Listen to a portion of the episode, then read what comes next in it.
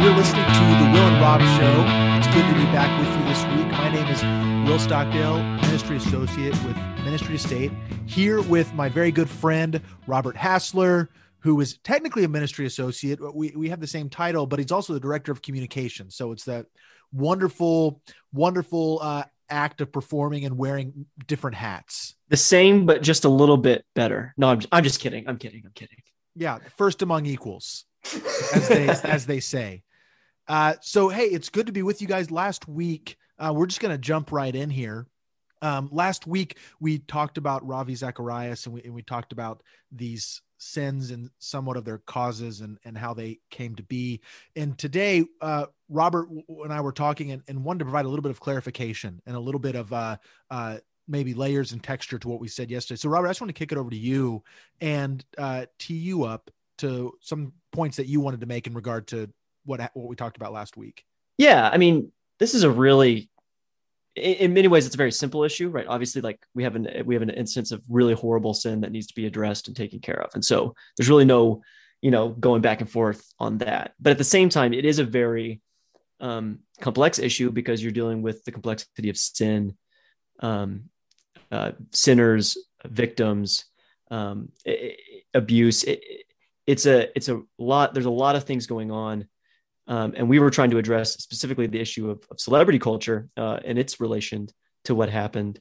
Um, but I think that there's been so much conversation about this this event. It's meant so much to so many people um, that there's been a lot of uh, of sort of pushback on, on certain uh, responses to what happened with Ravi. Nothing from our end. Uh, I, I, didn't get any pushback about what we said, um, but we did address a, a couple things that sort of were com- were said about um, the Ravi Zacharias case. And I, I, think we just wanted to spend some time to address them just because um, we wanted to make sure that we're being very clear uh, and and uh, nuanced in in this conversation. Uh, one one thing we kind of addressed in the in the last episode was that um, you know the people who were pushing back against those who were saying things like, "Hey, this could be me," um, uh, and then you know, people sort, sort of saw that and said, well, if that's you, then you need to get help. Like you need to call the police, blah, blah. And I think one thing, we, you know, we sort of talked into that and we sort of took more, I guess, on the side of the, of the folks, or at least more charitable to the folks who said that could be me. And I think one thing we would want to say is that when people say, or when people see horrible cases of, of sin, right? Sexual abuse, um, uh, uh, horrible accounts of embezzlement or, or, you know, things like that. And, and pastors say, Hey, that could be me they're not saying, or at least I should say this, they're they're not usually saying, "Hey, I also have a personal, you know, propensity for that particular sin." Like I also struggle with, you know, wanting to um, uh, abuse members in my church, and it's only by the grace of God that I don't. That's not what they're saying when they say that could be me. They're making a, a metaphysical point about the they're making a metaphysical point about sin about uh, man's propensity, mankind's propensity for sin. Um, and so we need to be really charitable in that sense, because I think if we're too quick to dismiss that, then we're going to be really uh, susceptible to more cases of sin, uh, specifically by Christian leaders. I mean, if your response is, well, that could, couldn't be me. So, you know, therefore I should be the Christian leader like I think that's that's going to be a really dangerous formula uh, going forward. Does that make sense? Yeah, it does. It does, and I think that as always in the um, in the public square as it is online, there are people who say the same thing but mean it very differently, and there are some people who said. Uh, but for the grace of God, there go I, and meant it in a very genuine biblical understanding and then there were those who used it to kind of elevate themselves as a way that hey i i have kept myself pure. Lord thank you that i am not like that man. That is in fact unhealthy. But there are several biblical points actually when people say but for the grace of god there go i that need to be understood. One of them is the difference between total depravity and utter depravity Total depravity means that there is no part of our being that remains untouched by sin. From our bodies decaying as we grow older to the noetic uh, effects of sin and how we understand these epistemic uh, areas of our lives that are are challenged and distorted by sin. That is what total depravity means. Utter depravity would mean that everyone's a serial killer, basically. Everyone's a serial rapist. That is not a biblical doctrine. That is the difference between utter depravity and total depravity. And so we stick with total depravity. And I think in the in the charitable good reads of people when they say that phrase, that's what they mean. Another is John Owen's great quote um, The seed of every sin is in my heart. And, uh, and that needs to be remembered that um, not everyone uh, is going to act like Ravi Zacharias, of, of course, but to recognize that that could happen does need to be does need to be maintained and guarded against. No, for sure. Like we need to understand the parasitic nature of sin, right? So um it's not that we're we all struggle with all the same sins equally all the time, right? That's obviously not what's going on. Um, but that contained within our, our fallenness, within our total depravity, what you said lies the seed to all of these things right? These things can germinate and grow if we allow them to, especially and without the grace of God. So, um, uh, if you are a uh, sort of a, a, a, ster- a serial liar, right? For example, like if you lie about little things, right? This is something we all know. We teach our kids this, right? If you lie about little things, you're going to be more and more open to lying about big things, right? And then eventually, you know, the worst of that, living actually by a lie, right? Like there are um, those things grow that it doesn't start out at the maximum but it, grows into that and i think that that's a really important distinction um, and yeah and i think another thing i would want to say about this whole situation um, is that folks who are uh, of the same mindset that you just said between utter depravity and total depravity. Like folks who are in the total depravity camp the, the folks who recognize man's propensity for sin need to be the most open and willing to like strict policies and procedures for limiting sin in our leaders right? Does that make sense? So like you know if you are of the camp of said hey that could be me then you need to be the most open uh, in your role as a leader in your church or your ministry or whatever um, in getting feedback uh, from uh, female leaders, uh, women leaders in your ministry, right? If, if they sense a red flag, you should listen to them, right? That's that's part of what what the the understanding of knowing that, um, or uh, is, is part of knowing that total depravity is real and that's a real doctrine. You need to be aware and open to those things.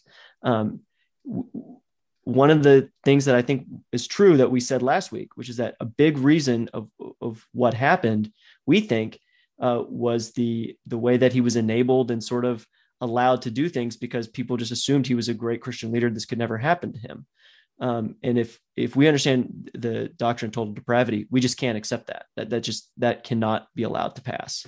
Something that you, had mentioned, um, and, and what you're saying is there is a danger in managing sin. What exactly are you meaning when you say that? Yeah, what I mean is that that sin is not like a, a thing that we can you know create a focus group and come up with a 10 point plan to manage. Like it's sin is not something that we can invoke sort of crisis management uh, uh, protocols onto. It has to be put to death right? That that's the only thing that you can do with it. Um, and uh, there's a difference between managing sin like after it's manifested and it's happening and uh, setting up parameters to to resist temptation um, and to avoid sin um, and so when uh, you're leading a Christian organization, you should have st- structures and policies in order to resist temptation and in, to avoid sin. But then when sin happens, you have to put it to death, right? You can't manage it. And that's what I think what's so disturbing about so much, so much of the, the report and the stories that came out about it was that it felt like sort of the leadership over at RZIM was trying to manage the situation. They weren't trying to put to death what was going on, right? And look how much worse it is now, right? Like he was probably you know enabled and had more victims because of I think a lot of it. So we need to be we need to be really mindful of the power of sin. Um, one thing that uh, uh, we learn about in our my class on sin is that uh, the the cost of the solution reveals the depth of the plight. right? So if if in order to to combat sin, it required God Himself to come in human form and be put to death on a cross to get rid of it, then we need to be really sober and sober minded about the power of sin. Um, and to, for to take to Twitter and say, "Well, that would never be me," and if that is going to be you, then you need to get help. That, that's a red flag for me. That's so good. It um reminds me of the part in The Great Divorce where there's the man with the lizard and the angel says, "Can I kill it?" And it's a little lizard, but the fact is that even that little thing can't stay and it has to be killed. And to bring back Owen, he wrote that wonderful book, uh, The Mortification of Sin, which is honestly like a it's a pretty strong title. It's an intense title, but it is a rich, beautiful book and I would recommend it to any Christian who hasn't read it, but it is definitely worth diving into and understanding this sense in which sin is it it's it spreads like a virus. I mean, it has a life of its own and it is not content with just a little bit. It, it doesn't it doesn't work that way. This is one of Owen's points is that sin wants everything. Uh, why? Because God wants everything. And so it is God's enemy seeking to undo what he is doing. And we have to be vigilant um, in that. And to your point, also, this isn't something we fight on our own. This isn't something where I don't weave the garments of my righteousness. I don't work uh, in order to have clothes to put on. What I do is I receive the garments Christ has given me and I put on those garments of righteousness in order to be clothed in Him. And there's, of course, the cultivation of virtues, not to leave those out. I'm working through a Benjamin Franklin biography, so I don't want to take his his specter off here by not mentioning the importance of virtues in the Christian life. But uh, that, yeah, I, I'm I'm glad we're bringing this up, and I'm glad we're offering these kind of clarifications here, and I think they're important for us to remember as believers and with that, um, with someone like Ravi Zacharias and these sins, I mean, maybe a thought experiment of were he still alive, what would be the proper Christian response from the church to him? Um, there's two sides. There's grace and mercy that we hold to, and we live under the authorities of this world and the courts of the church. So, uh, the courts of the church would, uh, you know, in Presbyterian, we would have the session and the presbytery, the GA, depending on all what was needed. They would absolutely need to exact discipline on him, not punishment. Of course, there's a difference between disciplining and punishing. Um, Christ has taken our punishment, but but discipline still exists. There would be discipline that would need to be brought on Ravi. In addition to that, the authorities, the governmental authorities, would need to be brought in and given uh, control over this situation. And there's also grace and mercy, which is very uncomfortable because it it doesn't it prevents us from being able to exact vengeance. And I was just curious, Robert, what you thought, how you would see this this connection between this importance of justice from the world in in government authorities, policing, and uh, discipline within the courts of the church, and grace and mercy as well. Um, my church this week just addressed, you know, um, turning the other cheek uh, in the Sermon on the Mount, and so uh, part of that message was uh, uh that doesn't that's not a license to be a doormat, uh, essentially. That you can't just be that, that, justice and mercy have to exist co-equally, um, and in many ways that's a paradox for us. It's very very hard to wrap our head around justice and mercy at the same time. Um, in many ways, I think we also need to see that justice can be a mercy and mercy can be justice, right?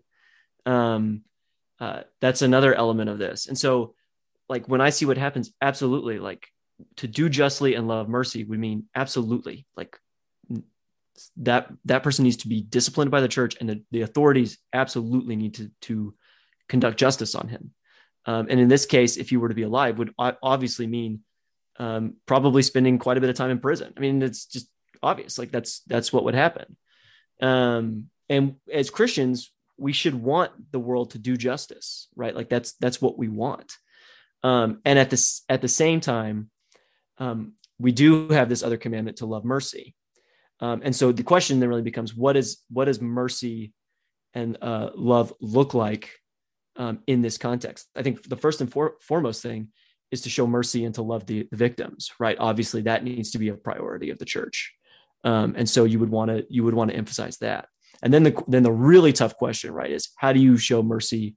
Or maybe the actually before we get to that, maybe the middle part is how do we uh, uh, show mercy to the people on the board uh, who maybe enabled this behavior? Well, what does that look like?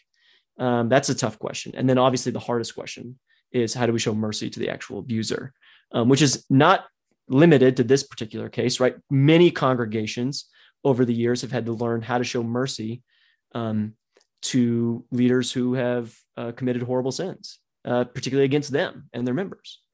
Um, I think one thing it's important to say is that um, to do mercy does not necessarily mean that the relationship or the circumstances go back to the way they were before, right? So, like, if somebody is a, an abuser in your church, uh, to show mercy on them does not, and to forgive them does not necessarily mean like, okay, they're back reinstated to their position that they were before. Obviously, that's not true.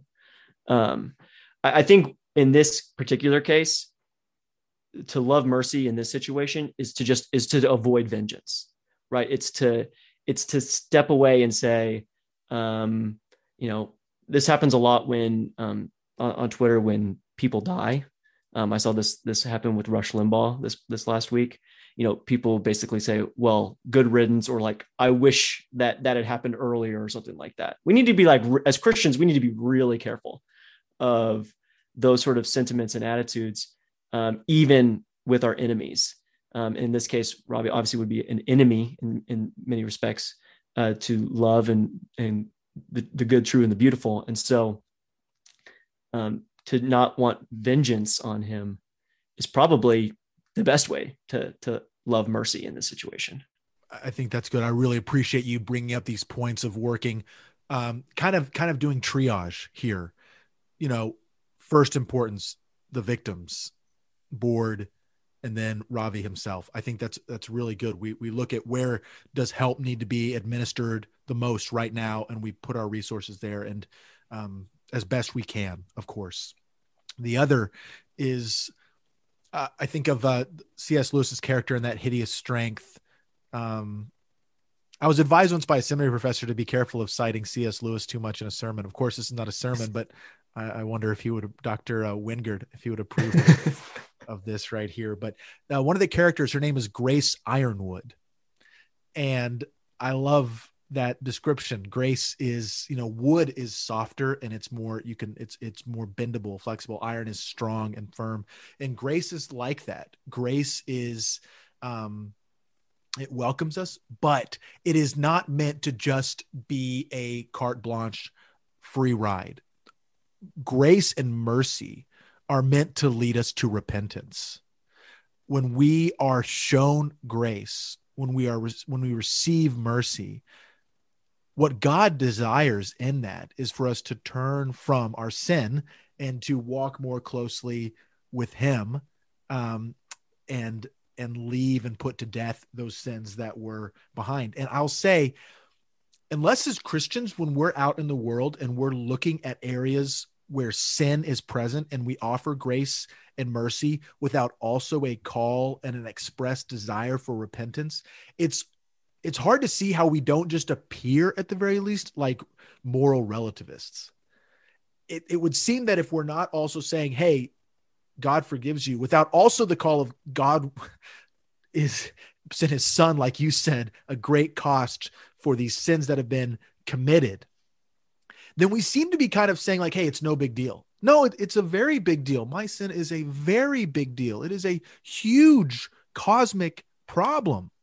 And so these things need to be paired together. Uh, and and it, it is a difficult thing. We don't live in a culture that desires repentance very much.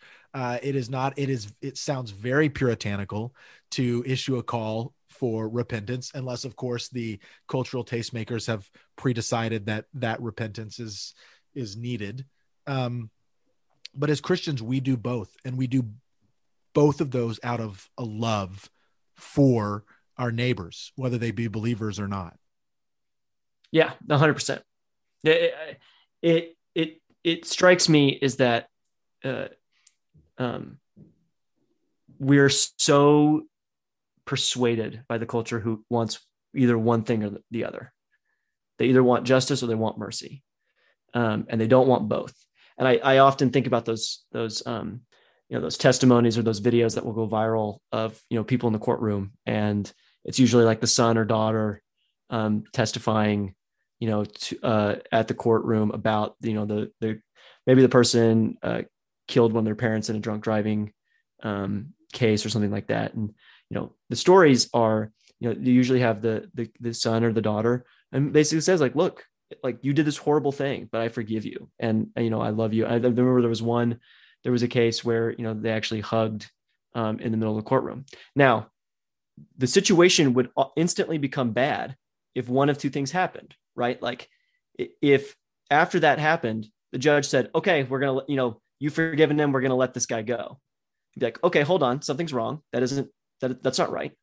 Um, and then it, you know it also grieves and, and, and pains us when you know somebody stands up and says i will never you know i will never forgive you. I hope nobody ever forgives you and i hope you you know you die alone and and sad for what you did. It's like even that that that rubs against us in a certain way right? Like that extreme um, of of so anti mercy it it it rubs uh, it, it grains against us as well. And so we're made to be you know we're beings that are made to to love justice, you know, to do justice and love mercy. Like that has to exist at the same time. And it's one of those paradoxes that we just have to we have to live in as as uncomfortable as it can be. Yeah, and in order to uh, to stick with this this concept of love and mercy of the good, the true, and the beautiful that you mentioned, there was a Gallup poll, um, and this this is this is connected to sexual sin. So we're tying this in here in in our culture at large because um, these instances of sexual deviancy are not disconnected at all. Recently, a Gallup poll came out and it reported that in gener- Generation Z, Gen Z, that one in six individuals are professed LGBT. Um, that number, that's 14% of Generation Z. That number consists of 12% that identify as bisexual, 2% uh, as as strictly lesbian, transgender, or gay. Um, there are probably a host of things that we could look at to help us understand how exactly we got here. But when I read that article, I was first of all incredibly sad and heavy-hearted and nearly devastated. Um, because if if it's true as scripture, which it is true as scripture says that um, our sexual identity is something that has been given to us by God that scripture dictates and describes how those how our sexuality is to be used and lived out. Then these people who are living ways that are contrary to God's word are ultimately doing something our, our neighbors doing something that is that is devastating and incredibly hurtful. And so initially i was very sad because this is going to have major major consequences on these people, especially as they are very young. These 18 to 23 year olds, there, there's a lot that's happening, especially as adolescence is delayed. And so um, they're not as mature even as it would have been if an 18, 23 year old back in the boomer generation had had the same statistic come out. The other was quite honestly a, fair amount of anger um, at the church, at least when I look at in urban centers and I look at this and I think, my goodness, the church has not churches have not done a very good job of discussing this issue of LGBT and what it means and what it signifies. I think the best that we're given, the most that we're told from more of the urban centers is that um, we need to love and be kind and welcoming to people who struggle with same sex attraction. Yes, duh, absolutely. Of course we should. No one's arguing that. What we need and what we're looking for is how do we as Christians faithful, faithfully combat this cultural zeitgeist moment that is happening where young people are being told that if they feel a certain way that that makes it true that they should explore and and do whatever they want this article talks about the facts the, the effects of the pandemic actually on this where certain social structures that would be there to keep people in check and guide people have been removed. And instead they're being shaped more and more than they were before march of 2020 by tiktok and instagram that are showing them how how they ought to behave. And so i, I don't know robert I'm, interested on your thoughts on this. This is a delicate situation. This is a tough one because on the one hand want to be sensitive to people who are struggling with this yes but i also want to be strong and firm about why this is an incredibly serious and like i said devastating study um, that we have to think very very seriously on how to respond to and what's going on. Yeah it's it's a really good point. I mean when i first saw the number i just i didn't believe it. I, I thought it had been a typo. Like one in six is just so high. I mean that is just an incredible number um, which is once you realize it's what it's not a typo, it's quite scary and um, disheartening. Um, maybe uh, maybe in order to sort of frame the conversation, I might uh, put it this way: let's let's pick a sin um, that, um, or uh, let's just say that let's pick uh, something that you know people exhibit uh, in their individual lives, but that is a manifestation of the culture that they live in. That's not a that's not as a, a hot, hot button issue like sexuality. Let's say consumerism. Okay. Let's say you have a hard, or let's say materialist. Uh, you have a hardcore materialist uh, in your congregation, right? Who puts his value in, in the things that he owns. Um, he's always talking about how uh, fancy his sports car is, how you know he he keeps he doesn't feel comfortable in his you know already extravagant home but he, he's got to buy a new one. He's always talking about the stuff he's buying and showing off what he's buying blah blah blah. Let's just let's say you have somebody like that.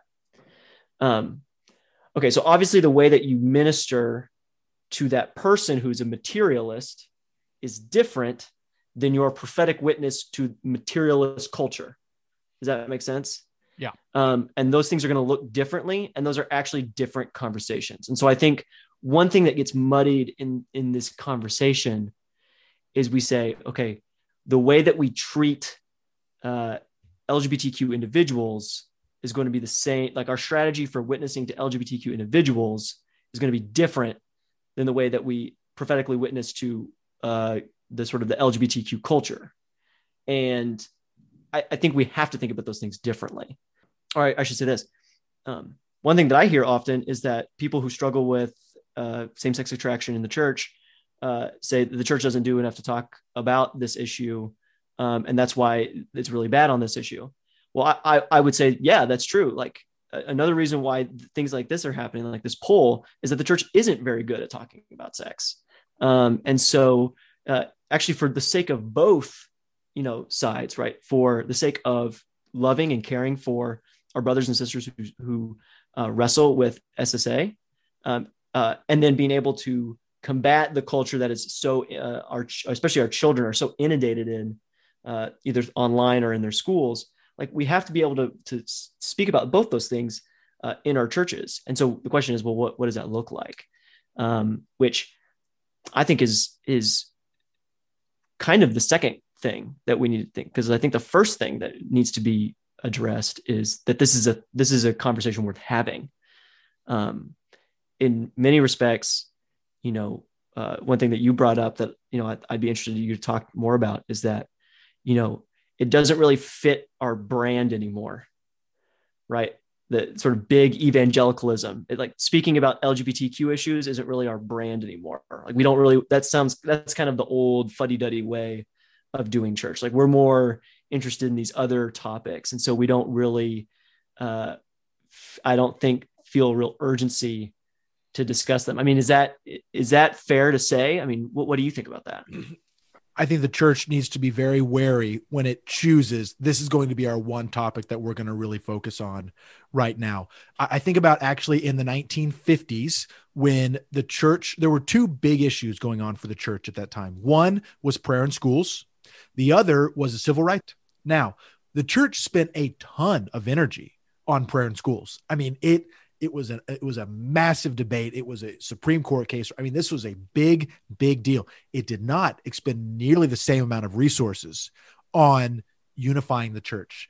And and and and instead it by default and by omission and commission, the church remained tragically more divided. That's a really good lesson for us today to look at.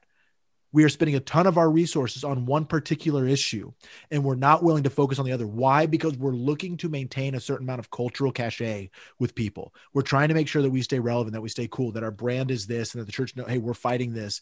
But if we bring up these other things like LGBTQ, we're going to be ostracized. Well, again, it is delicate and, and fire and brimstone is not the way to go about this. It is not it is not right to go about it in the sense the way that the church handled it in the 80s again which is another lesson with the aids pandemic that happened.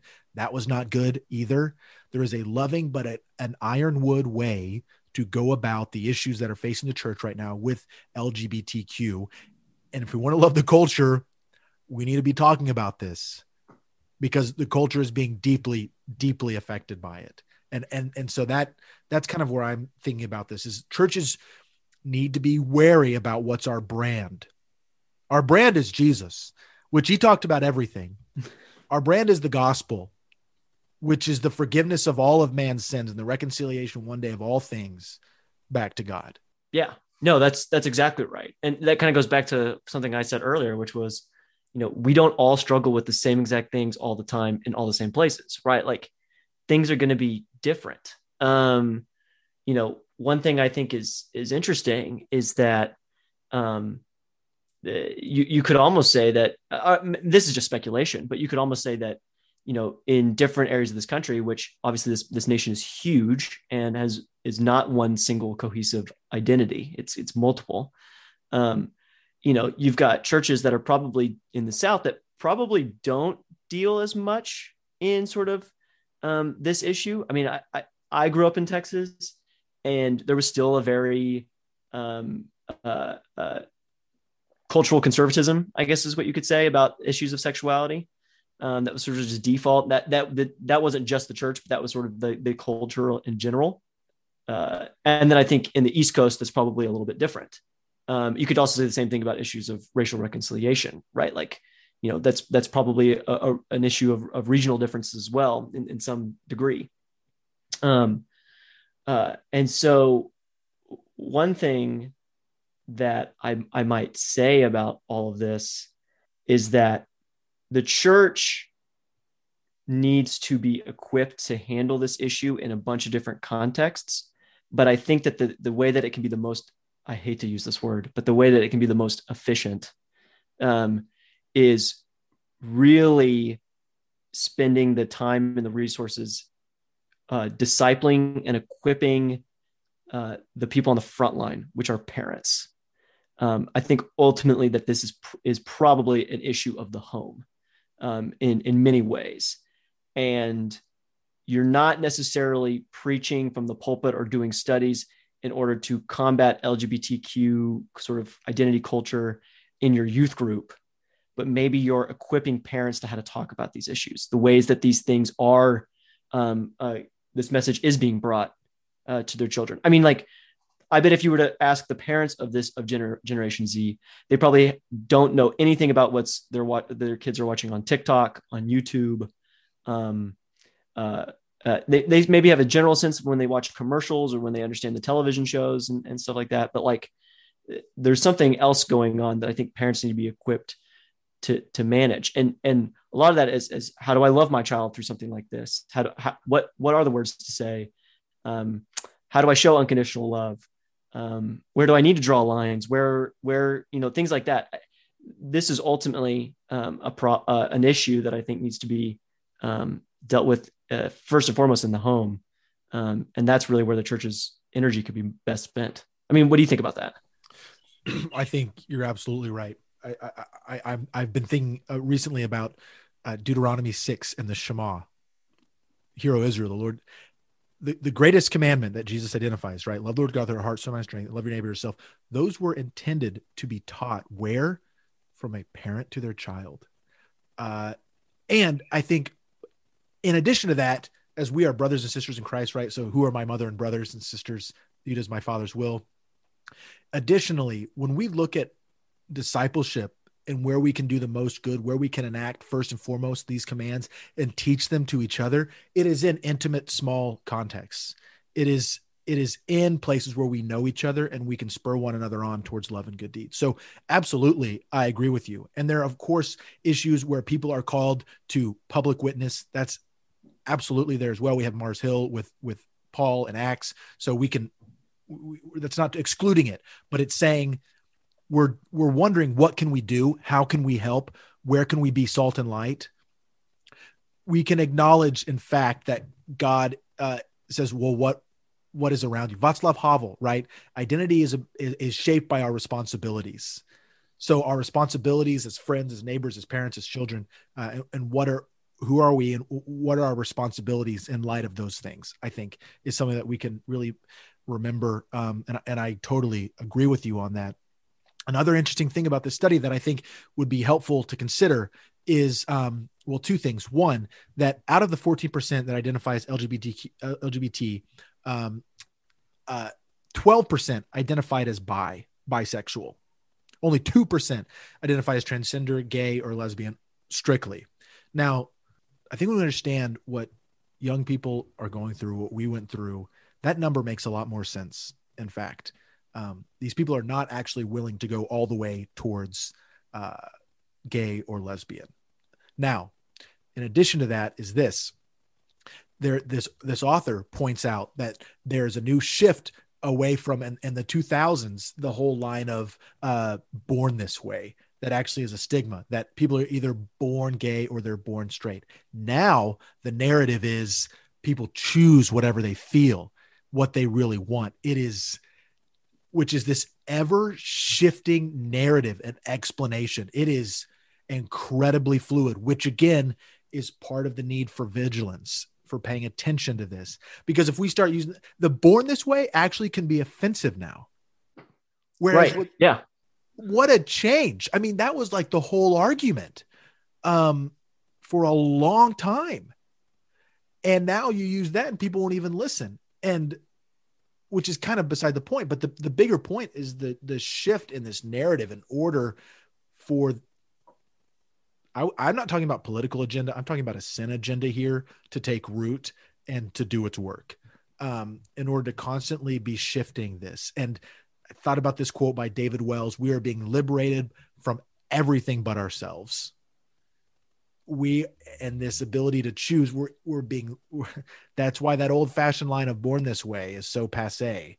It's because we're liberated from even our biology and our genetic makeup. We're now being free to this these strange concepts of feeling and and some some some idea of ourselves. 100% i mean it, in many ways it's like i think i'm being gaslighted. Like like i remember uh uh when lady gaga's hit came out and it was sort of the anthem of the time. And that was the that was the language. That was how you spoke of these things. And then now i think to sort of to the to to put on the sort of the the hat and and, and try to understand you know what's what the other side's saying. It, it's something probably be along the like all humans are born um essentially with their sexuality essentially a blank slate and it's up to them to sort of choose what that's like. Now that's being really sort of charitable and sort of that logical reasoning but i think that that's essentially what the position is. But that makes the the role of of orthodox christians even harder because now you're you're now having to sort of you're starting to fighting a fight on two fronts right? So now you've you've got to now you've got to establish that um uh no not humans are not actually born with a blank slate in sexuality that they're born with a certain standard and and, and code that they're to, to adhere to. Um, and so that's going to be infinitely harder, um, I think, going forward uh, in this generation. I think also, not to get too into this because I think this is somewhat tangential, but I think related um, is the, the, the story of, or I guess the, the issue of gender um, norms and and expectations. Um, when you said when you brought that point up about um, uh, uh, folks identifying as, as bisexual, um, some of the examples, you know, are, are things that um, I would say are more issues of well, what are gender expectations, and you know what uh, what are you expected to sort of think and feel um, as a male or female. And this is again, I think, a testimony to why parenting is so important um, because our if you just go to our culture for like sort of male female expectations uh, you're going to hear a lot of different things all across the spectrum right to left right? So like i grew up in texas. There was a very clear understanding of what a male was. And to be completely honest like my experience did not line up with that very well okay? But I never, by the grace of God, wrestled with some of these issues because I had a very strong male role model in my life, being my father. Um, and uh, because he taught me what what biblical manhood was uh, and, and exhibited that in his life, I was very I was led very well in that in that area and did not feel the same sort of tensions um, that I got from the culture, both on the right and the left. Right, like a lot of kids growing up in Texas would probably have been, especially boys, would probably have been ashamed to admit by their 18th birthday that they had never even touched a firearm. I felt no such embarrassment about that because that was never part of my calculus of what it meant to be a male um, and to be a man. And so, you know, that's another thing that's going on here in terms of uh, uh, uh, this issue of sexuality and, and gender identity and expression. Will's, Will is condescendingly shaking his head at me that I've never fired a gun being from Texas, but that's okay. I can live with it. If you were from Vermont, I would understand. It is it is almost impossible for me to really get my head around the fact that you've never even done a skeet shoot, that you've never done five stand. Never. Never, never even touched never even touched a gun. It's not even that I've held it and not shot it. I've never even touched it we're gonna remedy this. we're gonna have. there to. you go, Will. There you go. Trying to shame me for my my uh my gender expression. I just think there's a lot of fun that you're missing out on. That's fair. That's okay. fair. And not in a not in an aggressive, violent sort of way. All right. Let's keep that clear. Um, I, I want to close us here with um, maybe a word of hope. Um, but but maybe something a little heavier first. Uh, in 1867, Matthew Arnold, the English poet, um, wrote about the melancholy, long withdrawing roar of the sea of faith. And he couldn't get his head around a, a, a faith and like a creedal belief in God, but he understood its importance and it made him sad that it was disappearing. And instead, what he supposed was is like a faith in each other and a faith in humanity and there's something that's kind of romantic about that. It sounds nice, but it's not enough. And we have been trying that experiment of we have we have put the second commandment first basically and we have completely ignored the first commandment again not to be simplistic about this but um what is essential for us is to remember uh our place before god first and uh, the West is in a retreat, I think, a lot of ways because of this just belief in humanity, and it's an experiment that is not going well. Um, but as Robert was saying, just as an encouragement, there are these elements of faith where we, we seek to be faithful to where God has called us and to be obedient to Him and live out His love for ourselves, for our neighbors and ourselves, uh, and even our enemies. And I think that is that is a huge answer to this. And we we could get in, I think, at another point into more talk about the gender identity and gender norms things because um, it is a huge topic. But this Gallup poll, I just saw today, and I think it's important to discuss. And so, Robert, do you have any final thoughts? No, I'm glad you brought it up, and I, I think this is definitely going to be um, something that the, the church is going to have to address and and uh, wrestle with uh, going forward. I mean, it, it, it Gen Z is not going anywhere, right? That, that's that's the generation that we've been called to minister to and, and to train up and disciple. Um, many of us are going to be on ministering on college campuses, and that's going to uh, provide very unique circumstances and, and difficulties to have to wrestle through. Um, many of us are going to be, you know, leaders in our churches, our local churches, um, and you know, having a, a folks who have gone through this experience, you know, witnessing to them, trying to, you know, bring them into the fold.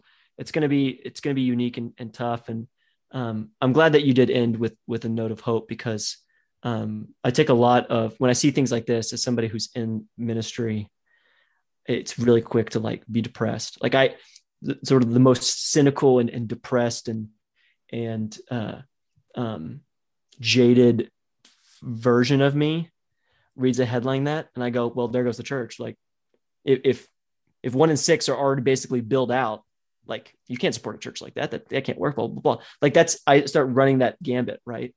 But then I have to, I have to pause and I have to remember that I actually don't do anything. The Lord is always calling his, his people back to himself. It's, it's a work of the Holy Spirit.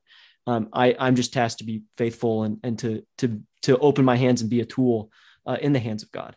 And so, um, in, in many ways, I'm just kind of sitting here going, like, kind of, you know, getting ready and going, okay, let's do this. Amen. To end, remember the words that Jesus told to Peter You are Peter, and on this rock I will build my church, and the gates of Hades will not prevail against it. Um, there is there is a steadfast hope that we have, and uh, which means that we're on the march. Aslan is on the move. And so, thanks y'all so much for tuning in and being with us. As always, it's great to have you. You can follow Robert at Artie Hass, or you can follow me at Stockdale Will. I'm kind of taking a Twitter break right now, so uh, just follow. Anyways, uh, we'll see you next week.